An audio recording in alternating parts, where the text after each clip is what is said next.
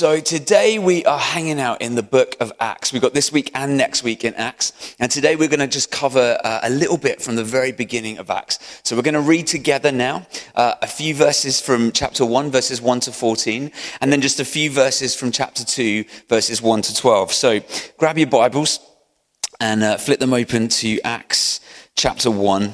And let's read verses 1 to 14 together, and then we're going to flick over to chapter 2. Here we go. In my former book, Theophilus, I wrote about all that Jesus began to do and teach until the day he was taken up to heaven, after giving instructions through the Holy Spirit to the apostles he had chosen. After his suffering, he presented himself to them and gave many convincing proofs that he was alive. He appeared to them over a period of 40 days and spoke about the kingdom of God. On one occasion, while he was eating with them, he gave them this command Do not leave Jerusalem, but wait for the gift my father promised, which you have heard me speak about. For John baptized with water, but in a few days you will be baptized with the Holy Spirit. They gathered around him and asked him, Lord, are you at this time going to restore the kingdom to Israel? He said to them, It is not for you to know the times or dates the Father has set by his own authority. But you will receive power when the Holy Spirit comes on you, and you will be my witnesses in Jerusalem and in all Judea and Samaria and to the ends of the earth. After he said this, he was taken up before their very eyes, and a cloud hid him from their sight. They were looking intently up into the sky as he was going, when suddenly two men dressed in white stood beside them. Men of Galilee, they said, why do you stand here looking into the sky? This same Jesus who has been taken from you into heaven will come back in the same way you have seen him go into heaven. Then the apostles returned to Jerusalem from the hill called the Mount of Olives, a Sabbath day's walk from the city. When they arrived, they went upstairs to the room where they were staying. Those present were Peter, John, James, and Andrew, Philip and Thomas, Bartholomew and Matthew, James, son of Alphaeus, and Simon the Zealot, and Judas, son of James. Uh, son of James.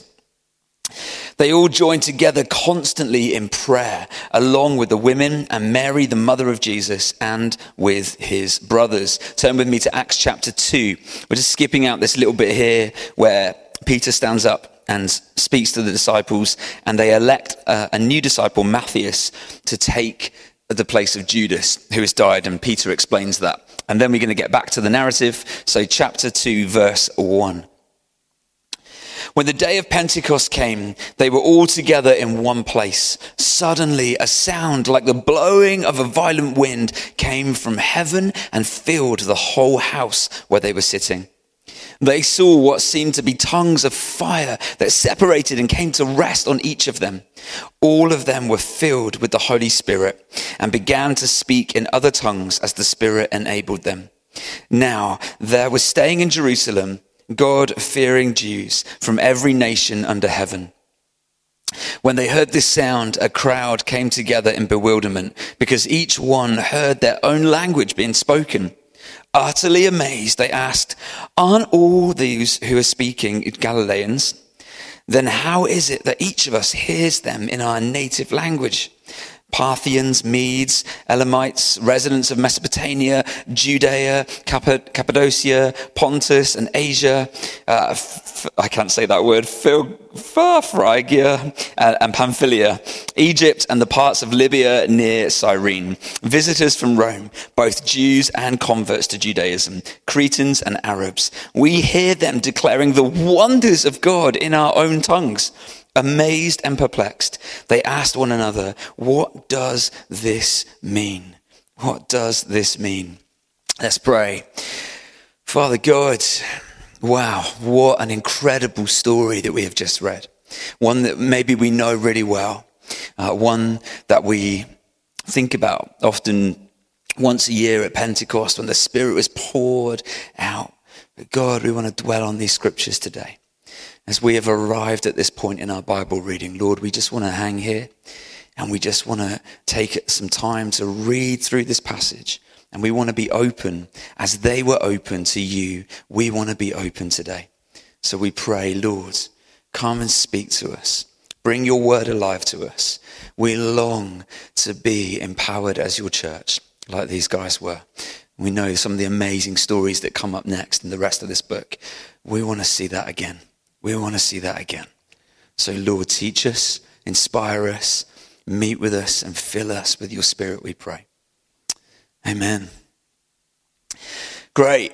Um, so, uh, you will uh, already know, um, we talked last week uh, how Luke is the author of Luke, the Gospel of Luke, and the book of Acts. And we get this in the opening line, don't we? Uh, in my former book, Theophilus. So he's writing to this one guy, uh, Theophilus. And here he is again, continuing the story. And he's saying, In my former book, I, I wrote to you, and he says this I wrote to you about uh, all the things that Jesus began to do and preach, that he began to do and preach. I love this because what this means, the implication of this is that Jesus is still working. Jesus is still doing amazing things. Yes, he died. Then he rose again and then he ascended into heaven. And I'm writing to you now to tell you about all the amazing things that he is still doing. He is still doing. He's still teaching. He's still doing incredible things. We often think of the book of Acts. And I know in some Bibles, I've got an older one, it's called the Acts of the Apostles. But in some of the newer ones, they don't write it as the Acts of the Apostles, it's just called Acts. And, and I love that because I think when I look at this, what I realize is that this isn't a book about the apostles. No. Luke isn't writing about the apostles. He's writing about Jesus. He's writing about Jesus. This is the book of the Acts of Jesus. After he died, he still carried on doing amazing things. It's the book of the Acts of Jesus. So the big question then is this How is Jesus still working? And what is he up to? What is he up to? Well, we can find out some of the answers to that stuff, and we're going to find out some of the answers to that stuff today as we look at this passage. But if you jump with me to verse 3, you will read there, it says this um, After his suffering, he presented themselves and gave them many convincing proofs that he was alive. How's he doing it? He's alive. He's alive. He's alive. He appeared to them over a period of 40 days. I love this. I'm not going to hang on it because I don't want to get caught up in this, but 40 is a significant number in the Hebrew scriptures. Um, 40 years in the wilderness, 40 days that Jesus was in the wilderness. This is number uh, which tells us about God doing stuff, that God forming stuff, God leading and teaching and revealing himself through those periods. So there's something going on here that Jesus is doing over this period of 40 days. And over that period, he spoke to them about the kingdom of God. About the kingdom of God. What is Jesus up to? He is bringing his kingdom. That's what this is about. You go back and read through the gospel and you will notice that one of the things that Jesus spoke about, if not the thing that Jesus spoke about more than anything else, is the kingdom of God. The kingdom of God. He kept saying it. The kingdom of God is at hand. It is here. It is near. It's already happening. The kingdom of God was the thing that Jesus came proclaiming. And Acts, Luke's telling us through Acts, the acts of Jesus haven't changed. Like we've said many, many times, the God of the Bible hasn't changed from Genesis right through to Revelation, right through to today. He's doing the same thing. And this Jesus is still doing that same thing. He is bringing his kingdom. He's still talking about his kingdom, the kingdom of God. That's what he is up to. That's what this is all about. So then, how do we see the kingdom of God come? And that's something I want to talk about today. How do we see the kingdom of God come? Jesus said it's at hand. Jesus spent time with his disciples talking about the kingdom of God. And there's a lot of conversation about the kingdom of God, what it is, what it looks like, how it works, what that means. And today I just want to talk a little bit about what I think we see Jesus teaching and showing his disciples in this book here, in the book of Acts, about the kingdom of God. So, I think the first thing to say is this that the kingdom of God is, um, or Acts is about the, the advancing of the kingdom of God. And, and that is happening through the birth of the church, through the birth of the church. As you read through Acts, you'll notice there's quite a few mirrors with Luke's gospel going on, okay? Uh, so, um, do you remember when we went through Luke's gospel last week? God was about to birth something new. He was doing it through John the Baptist. And, and the first thing we discover is that when Elizabeth became pregnant, what happened? She went into seclusion for a period of time, a time of waiting. Well, here, what do we see Jesus telling his disciples to do? Something new is going to be birthed. God's announced it. Jesus has announced it. Something's going to happen. Wait. Wait in Jerusalem. Wait in this secluded place. Wait for what I'm about to do. In Luke, uh, John is birthed, John is born, and in the book of Acts, the church is born. And we know, or you'll know, I mentioned last week that Connie said to me on a number of occasions that the church has a John the Baptist ministry. We're supposed to be the modern day John the Baptist. We go before Jesus, preparing the ground for him, pointing to him. That's what we're called to do, pointing to him. And that's what happens in the rest of this book. These apostles, these disciples, the church goes out and it just points at Jesus again and again and again. And it makes straight the paths for him to come into people's lives. So, time of waiting, the birth of something, and the other thing that I think is significant that we see in both Luke's gospel in chapter one and here in Acts is the indwelling of the Holy Spirit before both are born. Before both have power to do anything, the power they have is not their own. It's not their own. Not their own gifting, not their own strength, not their own wisdom, not their own power, not their own money. None of that. Not ours either, but His. Only by the Spirit does the kingdom of God come. And so, uh, the Spirit of God indwells in John before he is born. And here we see them waiting for the Spirit to come before the church is born, before the church is born. So Jesus says, doesn't he, um, wait here, wait um, for the gift that my Father has promised, that you've heard me speak about. And he says, For John baptized with water, but in a few days you will be baptized with the Holy Spirit. I want to take a moment just to talk about baptism. What does it mean to be baptized in the Holy Spirit? Well, baptism itself, as a word, uh, is a Greek word that we haven't really translated from the Greek into the English. We've just taken the Greek word and dropped the O off the end, baptismo, and literally stuck it in the English Bible. So we haven't actually translated the meaning like we have with all the other words. Um, the word kingdom in our Bible here is the English word. We know what that means. It's not the Greek word. But baptism, we've just dragged the word across. Um, so, what does it actually mean? Baptism, uh, it, it, it means to be immersed to be immersed. That's what we do when we baptize. We immerse someone in water. That's part of our tradition here as Baptists. Um, it means to be immersed. It means to be overwhelmed, like literally covered, surrounded. And it also means to be cleansed. This idea of washing by being cleansed and immersed. Um, I, am just going to pause really briefly, and I want to say this to some of you. Um, if you are a follower of Jesus and you are not yet baptized, then now is the time. Now is the time. Drop me an email, matt at counterslip.org. Uh, give me a phone call, 077 whatever way you want, okay? Um, get in touch and talk with me.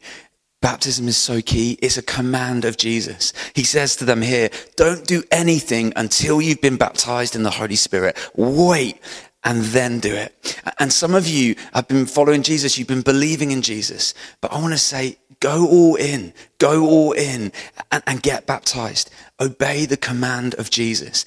How do we see the kingdom of God unlocked in our lives? It starts with obeying him. We're going to talk about that in a moment. But there's some other reasons as well that I think baptism is so key, so important, and such an incredible thing.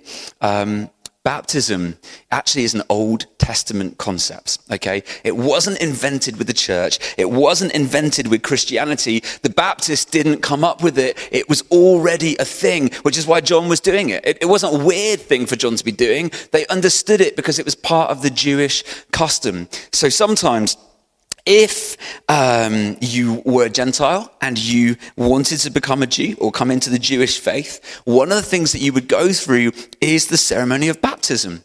That's how it would work. Baptism was symbolic of moving through the waters, through the Red Sea, coming from captivity to freedom, from death to life, from living under all these other gods in Egypt to living under the one true God, Yahweh, from moving out of the world and in to his presence, coming through the Red Sea. It was one of the modes of entry into the Jewish faith. It already existed for a long time.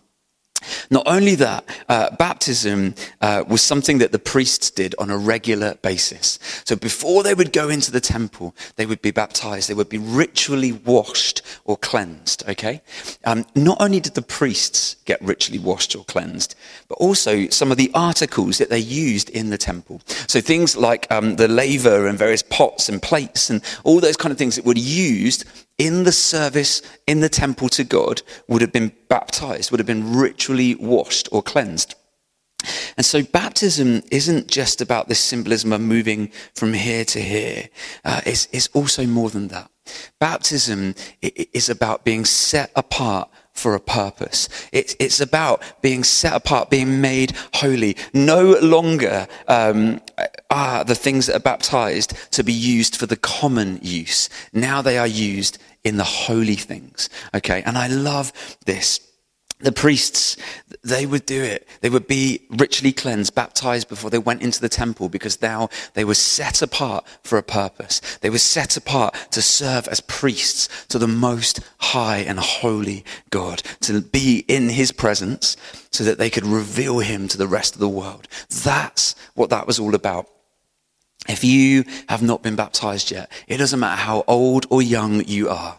I'm not going to make you get up on this stage and give your whole life testimony if you're not comfortable with that. That's something we love to do to celebrate your story with Jesus. That's not the point of it though. The point is the act of going through it because Jesus commanded us to do it. You might have been living your life believing in him, but this is about going all the way and saying, I'm all in Jesus. I want to be set apart. I want to be set apart no longer for the common use, but for your use to live with your name over me and to live my life wholly devoted to you. And that's what baptism was all about so that they could come, the priests could come into the temple, into the presence of God and fulfill their duties there um, as the priesthood.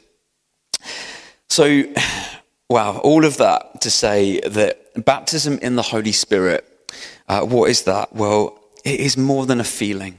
I think sometimes we have this idea that receiving the Holy Spirit, being overwhelmed with the Spirit, baptized in the Spirit, is something that happens when we hit the pad in worship and the electric guitar starts playing and we get the tingly feeling and, oh, yes, I sense the Spirit. That can happen, okay? Like, yes, we can sense the Spirit. Sometimes the music moves us and the spirit moves upon us. There's a great story in the Old Testament about one of the prophets who asks for music to be played and then the spirit moves upon him. And, and that happens sometimes in our musical worship. We feel the spirit. But baptism in the spirit is more than a feeling. Baptism in the spirit waiting for the Spirit to come on you is saying, I'm putting my trust in you, Jesus. It's saying that I'm trusting that you know best. I'm trusting that you know what is right for me. And I'm going to obey you and I'm going to wait for your Spirit to come on me. And then I'm going to be overwhelmed by your Spirit. I'm going to be washed and cleansed and set apart to be your church, set apart for the holy use, wholly devoted to you and your name alone. That is what it's about, about being set apart to, um, to be this royal priesthood. That's what they were set apart from the Old Testament, to be a royal priesthood. Um, yeah, love that. It's a, it's a kingdom thing. Being baptized in the Spirit is a kingdom thing. It sets us apart to be a kingdom of priests, is how the Old Testament puts it, and the New Testament actually, to be a kingdom of priests. We want to be baptized in the Spirit that we might live for, holy, and serve, fully devoted, our God and our King, and see his kingdom come. So let's talk a bit about kingdom. Um, because um, obviously what I'm saying here is that the baptism of the Spirit is about setting us apart to serve Jesus as part of his kingdom. So, what do we mean by kingdom? What is Jesus talking about? Well, he says, doesn't he? Hey, um, you know, the kingdom's coming. He's talking about the kingdom of God and he says, wait for this promised gift of my father. And then this is going to happen. And then they jump straight back in, in, um, verse 6. And it says, They gathered around him and they're like, Lord, Lord, at this time, are you going to restore the kingdom to Israel? Are you going to restore the kingdom to us? That's what they're asking. That's what they're asking. Um, and, and, it's a little bit like, isn't it? Cast your mind back to Luke's gospel, the opening of Luke's gospel. This angel shows up to Zechariah and says, God is going to do this amazing thing. And then Zechariah does what? He makes it all about him, all about him. And it's like, you've missed the point. This isn't about you, Zechariah. This is about what God is going to do through you if you'll let him, but what God is going to do. And it's the same here. These disciples, these apostles, they're like, God, Jesus is talking about the kingdom. And then they're saying, is now the time that you're going to restore the kingdom to, to Israel, to our people? But they've missed the point because this isn't about them. And we can miss the point as well because we, um, I think over the last decade or so, the language of church has been dropped a little bit and the language of kingdom has been picked up and, and been inherited. And we're running with that language now because kingdom feels more inclusive and it's bigger and it's more powerful and great. But we somehow make it about us again. We still make kingdom about what we are doing or about what we want to see. But actually, this is the kingdom of who? The kingdom of God not the kingdom of Zechariah, not the kingdom of the apostles, not the kingdom of counterslip, not the kingdom of the church, but the kingdom of God. You see, actually, what I love about this is that um, God wasn't restoring the kingdom to them. No, he was about to restore them to his kingdom. He was about to pour out his spirit on them and bring them back into his kingdom. And that is what we need. You see, Jesus replies, doesn't he? And he says, Hey, it's not for you to know the times or dates. It's not for you to know the when or the how or the what. It's just for you to wait and to trust.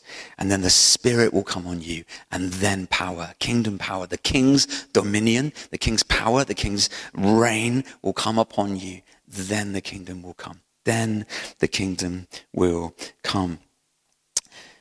I, um, yeah, I just I think this is so applicable for us now because these guys that they were they were like we want to bring the kingdom. Like they were so excited about that. And we can be excited about that in the modern church. We want to bring the kingdom. We want to bring the kingdom. But do you know what jesus says? You're not going to bring the kingdom. The kingdom's coming on you.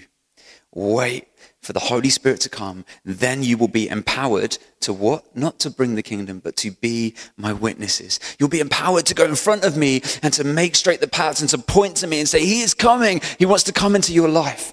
You're going to point to the king, and the king will bring his king's domain in people's hearts and lives and in this world. So I want to ask then, um, what are we talking about when we talk about kingdom? Because I, I think in, in the modern world, in the modern church, there's a lot of stuff that says, oh, I like that. Yeah, the kingdom's coming over there. Look at what that church is doing, or, uh, you know, that organization, or that good work, or that good deed, or that kind of thing. That this Christian charity is doing this, and wow, it's kingdom work, and we see the kingdom coming here and here and here. I just want to ask, actually, um, is that biblical? Uh, I, I don't think so. I think where the kingdom comes, we do see some of that stuff springing up. But that is not the kingdom. And I think we diminish what the kingdom is when we start talking about those good deeds, those works, those loving and gracious acts as the kingdom. Okay? Um, let's, let's look at a few verses about kingdom then. Okay, so Matthew 6, verse 33, Jesus says this He says, Seek first the kingdom of God, and all these things will be added unto you. We're called to seek the kingdom, not bring the kingdom. You see, the king brings the kingdom and we're called to seek him. When Jesus teaches us to pray, he teaches us to pray this, your kingdom come, your will be done, Father, on earth as it is in heaven. He doesn't teach us to pray, Lord, empower me to bring your kingdom, or Lord, help me to bring your kingdom. He doesn't teach us to pray that. He teaches us to pray to the Father to ask his kingdom to come on the earth as it is in heaven. Um, turn with me to John chapter 18, verse 36, where it says this. Uh, Jesus is replying about the kingdom, and he says, My kingdom is not of this world. If it were, my servants would fight to prevent my arrest but, uh, by the Jewish leaders, leaders. But now my kingdom is from another place. So, what's Jesus saying there? My kingdom's not of this world. It's not something you need to fight for in this world. No. It's something we fight for in the heavenly realms. It's something we pray for. It's something we battle for in the spirit. It's not something we fight for, not something we have to do physically here to make it happen. We need just to pray for his kingdom to come. Um, Romans, turn with me to Romans 14, verse 17. It says this. For the kingdom of God is not a matter of eating and drinking, but of righteousness, peace, and joy in the Holy Spirit. The kingdom of God is not about actions. It's not about what you do. The kingdom of God is about a state of being, about righteousness, right relationship with God, um, about peace, deep peace, deep shalom, because the Spirit of God has come to dwell within us, and the King reigns in our hearts and in our minds and in our lives, and so we can live at peace and about joy, because the joy of the Spirit has come to reign and live within us. One more, then, one more. Let's look at Luke 17, uh, verse 20.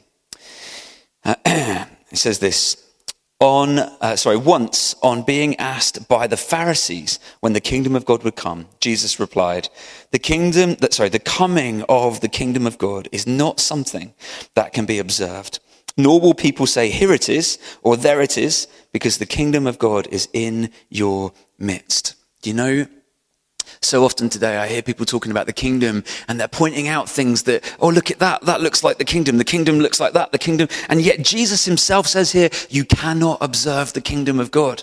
It's not something that people say, there it is, or here it is, or this is what it looks like, because the kingdom of God is in your midst. It is among you. It is dwelling within you. The kingdom is something that dwells within you, where your life comes under the obedience of Jesus and his spirit is poured out and the king has made his home in you and you are one with him, then the kingdom has come in you. How does the kingdom come? It comes, well, Jesus says to them, doesn't he, in verse 4 of chapter 1, wait, wait. It comes by obedience to Jesus and by being filled with the Holy Spirit. Um, jump with me down to chapter 2. So I want to look at what happens when the moment when the Spirit comes. Okay, what is going on? What do we learn about this? So chapter 2 tells us this. Um, when the day of Pentecost came. I want to pause there because I think that sometimes we think that Pentecost is a Christian festival that has existed since the Spirit was poured out.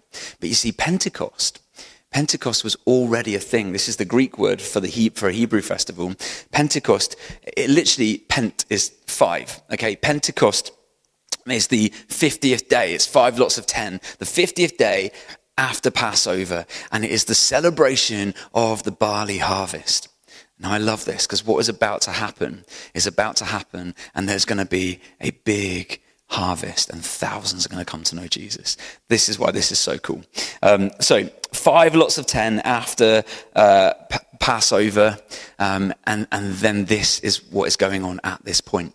Now, we've talked about numbers, haven't we? Five Torah, the teaching, the law, ten uh, being the words of God, the ten commands, and the and the ten times that God speaks in Genesis, the life-giving word of God. So we've got some numerology going on here in Acts, right? Um, and uh, we get this, this happening at this harvest festival. Now, I just want to root this in the Jewish story because that is what is going on. Pentecost is a Jewish um, celebration. It's happening in the Jewish story. Eh, what is happening here? Well, the story of Exodus goes like this, doesn't it? They're in captivity.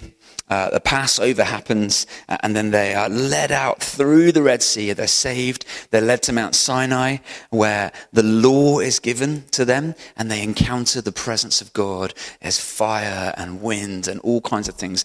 Crazy things happen there. Um, I love that as well. In Exodus 20, they're invited into God's presence. But at that point, they're like, no, no, no, no, Moses, you go for us because they're scared. But I love what's going on here.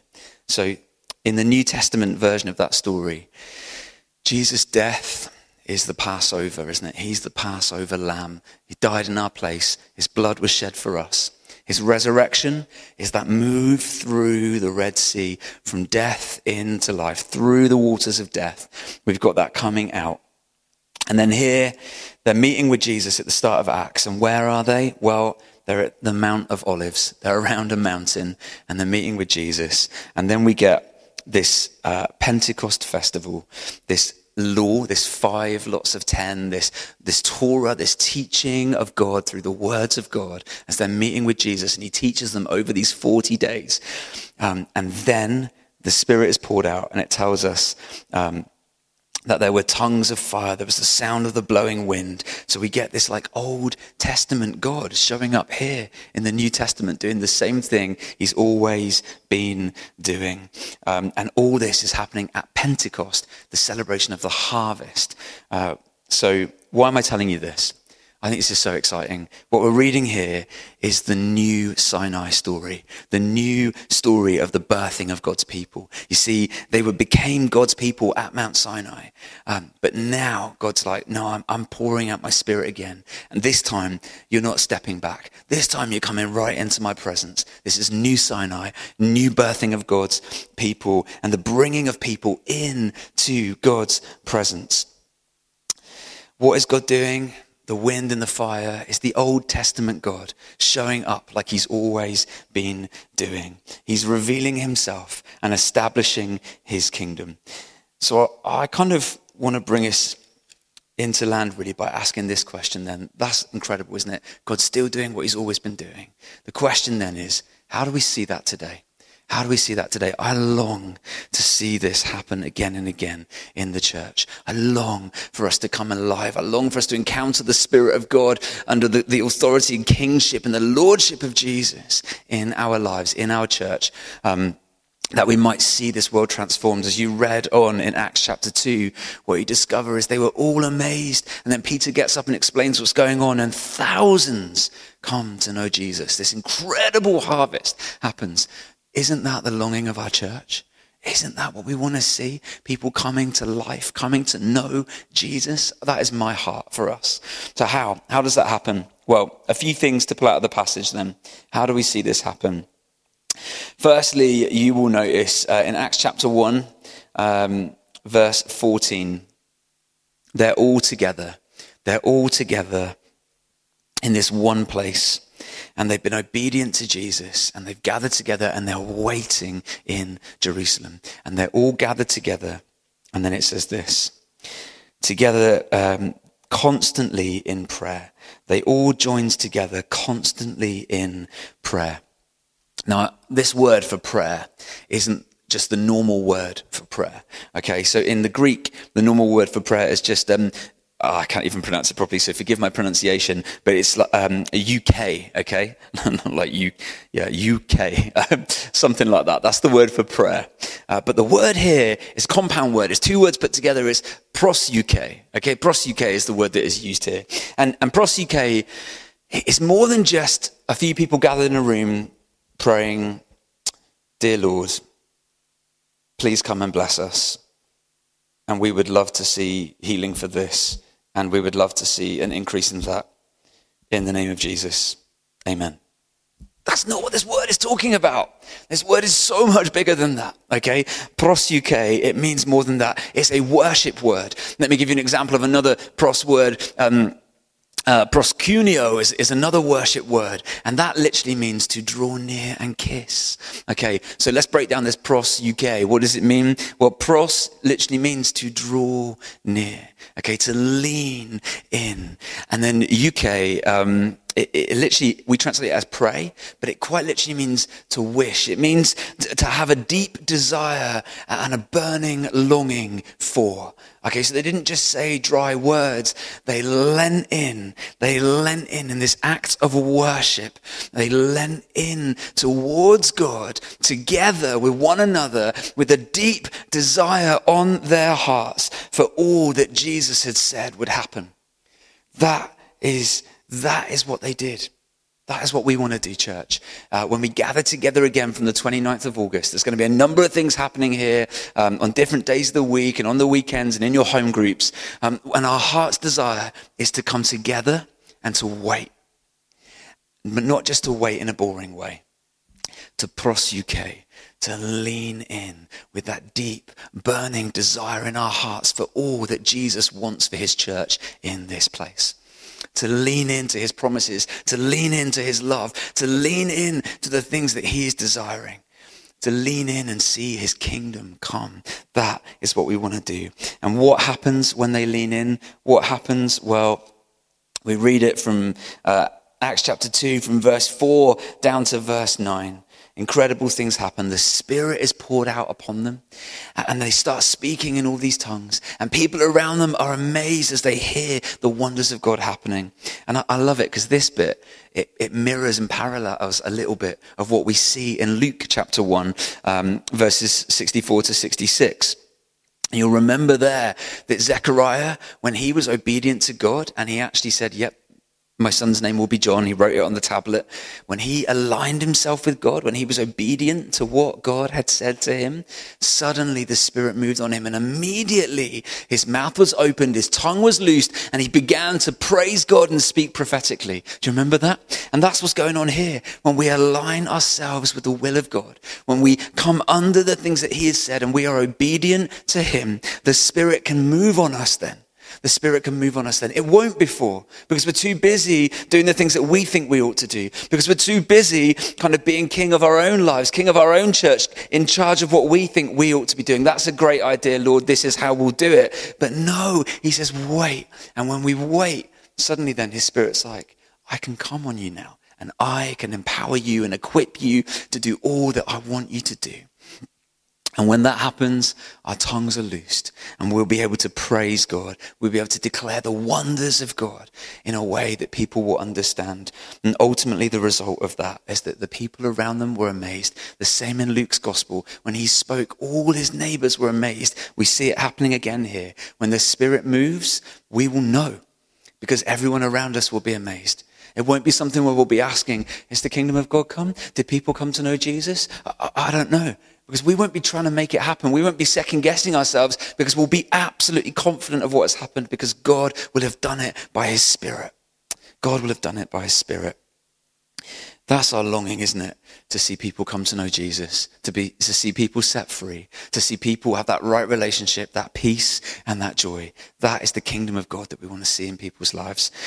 And I think, um, let me just land then by saying this. I think that for a long time, the church, not just us, but the church across the UK and even around the world has been trying desperately uh, to make the gospel socially relevant. We've done it in all kinds of ways. Like Zechariah, we've done it with actions. Um, we've done it with deeds. We've done it with clubs. We've done it with things to help people. We've done it all kinds of ways. We, we've softened our language sometimes, haven't we? Maybe we don't talk about hell so much now. We don't talk about repentance so much now. Let's just talk about love, you know, and we try and soften it so that people might engage with it.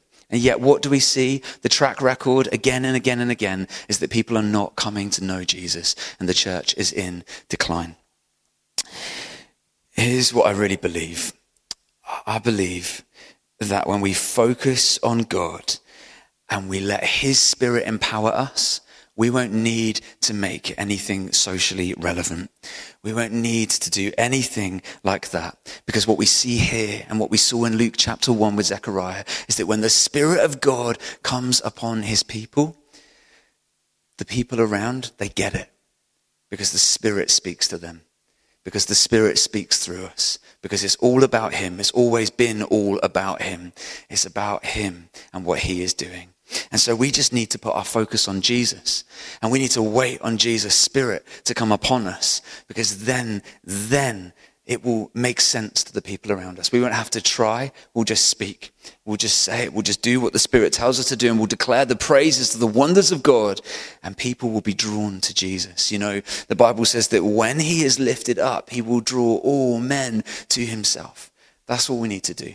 Let the Spirit come upon us and the result of that is our praise, our praise of Jesus. And as we lift him up, he draws all men to himself. He draws all people to himself.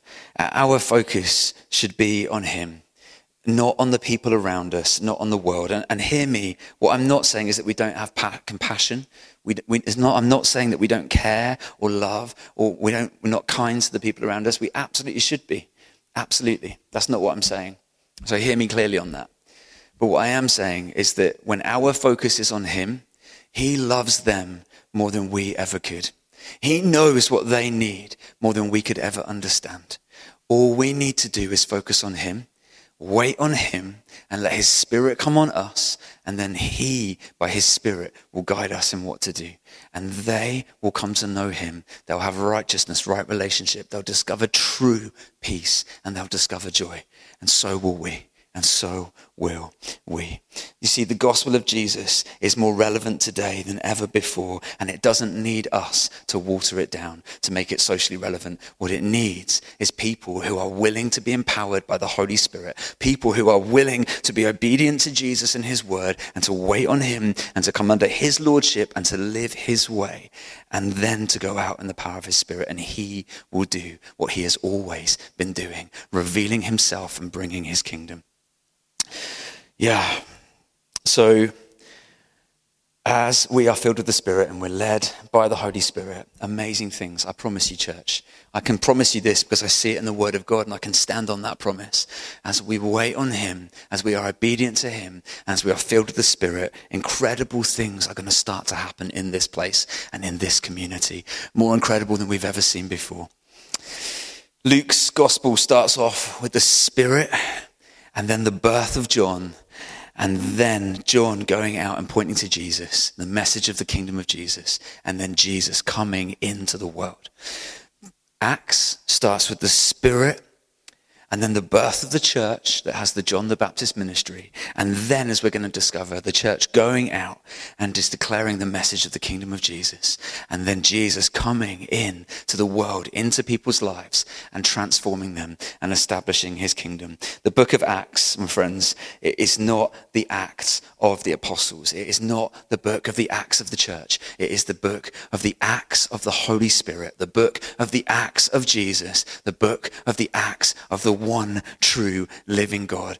I want to be an Acts church. I want us to be an Acts church. I want us to live like this. It all starts with obedience to Jesus, waiting on him, and then allowing his spirit to empower us and send us out. I really hope that that has encouraged you, inspired you, maybe even challenged you. That's my hope. That's my heart for us. Um, I'm just going to pray for us and then we're going to worship. And I want to encourage you.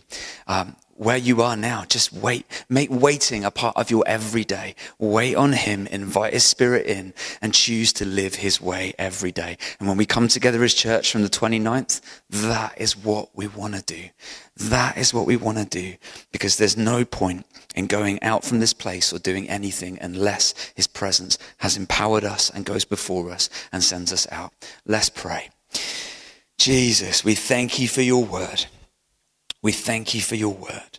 We thank you uh, that even though you have died, you have risen and ascended on high, and from there you have poured out your spirit on your church.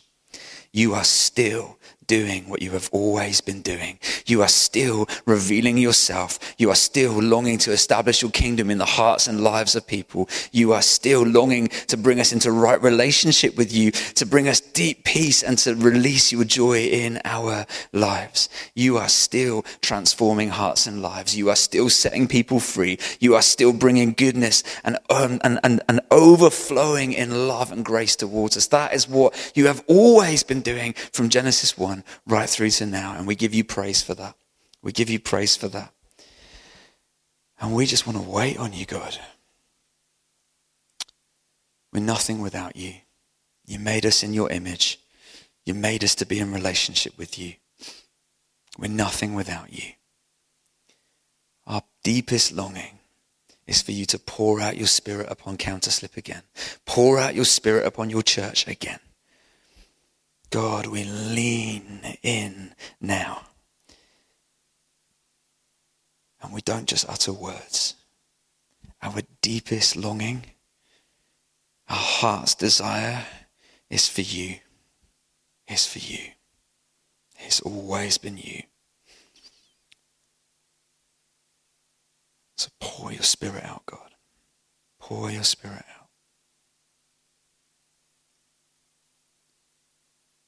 Your spirit.